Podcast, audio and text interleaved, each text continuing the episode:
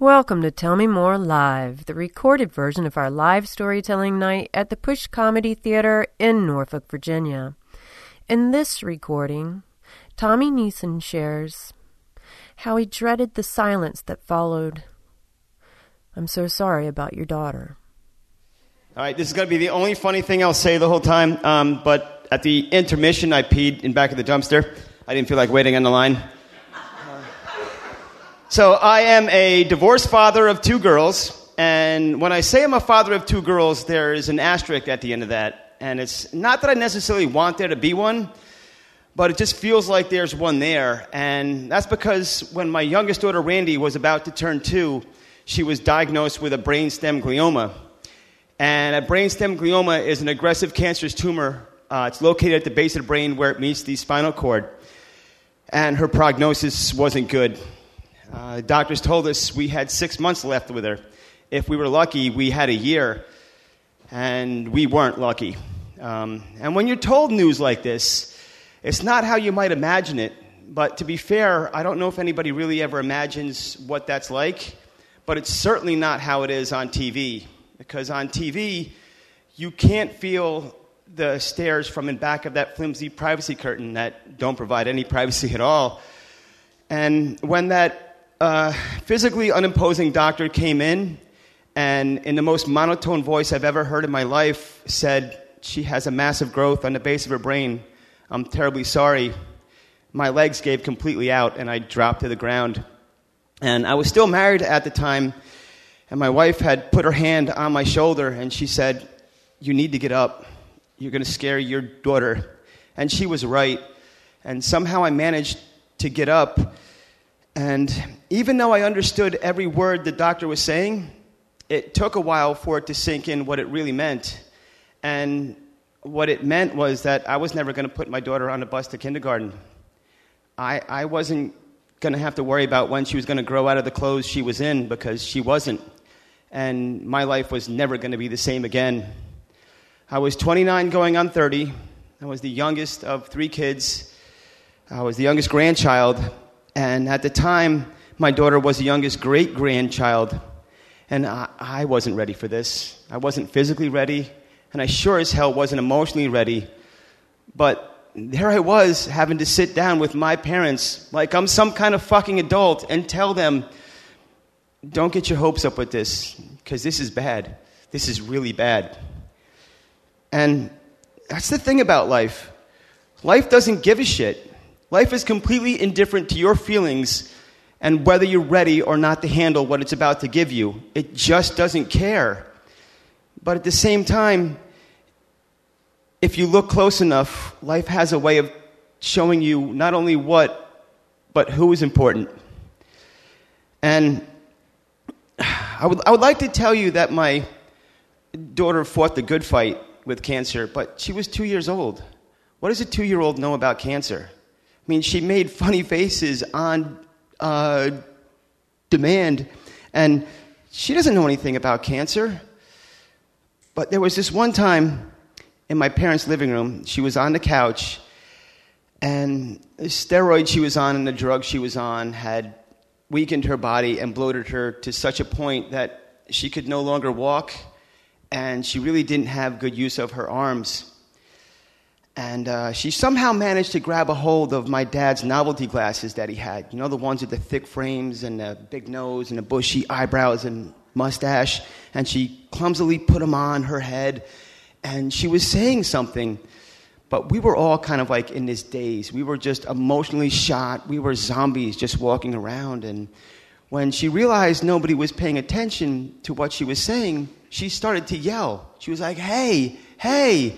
And I was like, I was like, "Honey, what is it? What is it? What do you want, Randy?" And she just said, "Look, I'm funny." And it was the right amount of silliness from the right person at the right time. And when my dad was going in to get the camera to take a picture of her, I propped her up on the, the couch and I put the glasses on her properly. And I realized that as sick and as miserable as she must have felt, all she wanted to do was make the people around her happy. She just wanted to have fun. And that picture of my daughter is the best picture that I have. I love it. And it was also the last picture that was ever taken of her. And, excuse me, and, you know, it was some years after that, that when it came to my daughter, after, after her death, that I realized I was kind of a failure and a fraud with her. Um, I, I tried really hard to figure out a way of being able to tell people what happened to her without them saying, "Oh, God, Tommy, I'm so sorry."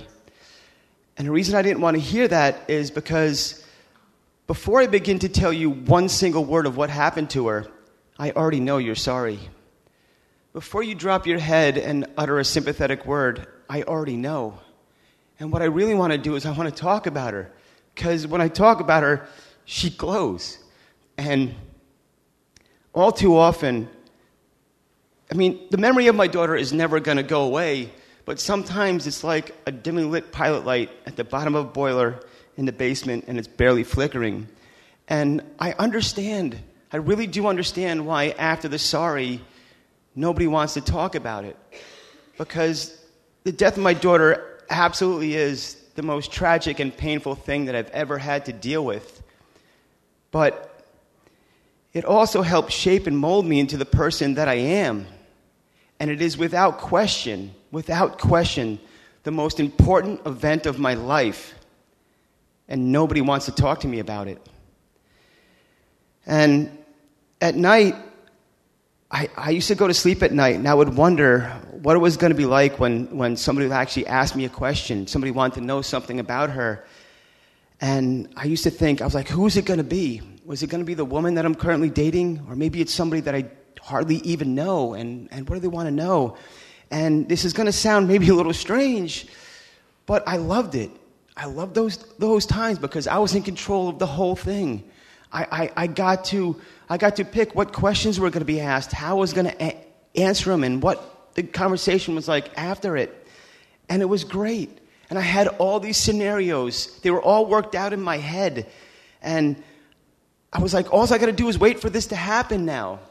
And and so I waited. And then I waited. And for sixteen and a half years, I waited until, until one night, I was at my friend Rob and Carly's house, sitting in their living room, in the corner, in the chair, the T V on one side, the fireplace on the other. And, of course, it came up again. You know, I started talking about my daughter, and in this very emotionless, kind of monotone, I just said, she had a brainstem glioma, which is an aggressive cancerous tumor located at the base of the brain. But this time I didn't get the sorry. This time I got Carly saying, "Tommy, what was she like?" And I fucking, and I froze. I was like, holy shit, this is it. This is the moment that I've been waiting for. This is the moment that at night I thought about and all the scenarios that went through. This wasn't one of them, but I'm like, holy hell, it's here. And... And I don't think I answered the question well, because um, just this flood of emotions came over me, and I really, I don't think I answered it well at all. And but I do remember sitting on the edge of that chair and looking at her and saying, you never know what's going to happen in life. You never know where we're going to be in five or six years. But I could promise you this, I'm never going to forget this moment ever. And... And just then, that pilot light flickered, and it got a little brighter. And I think I left out half the story, but thank you. If you'd like to come out and tell a story like this one, or just enjoy the show, visit tell me more live dot org. That's tell me more live dot org, where you'll find a list of upcoming shows, submission, and contact forms, and more storyteller podcasts. Until next time, thanks for listening to Tell Me More Live.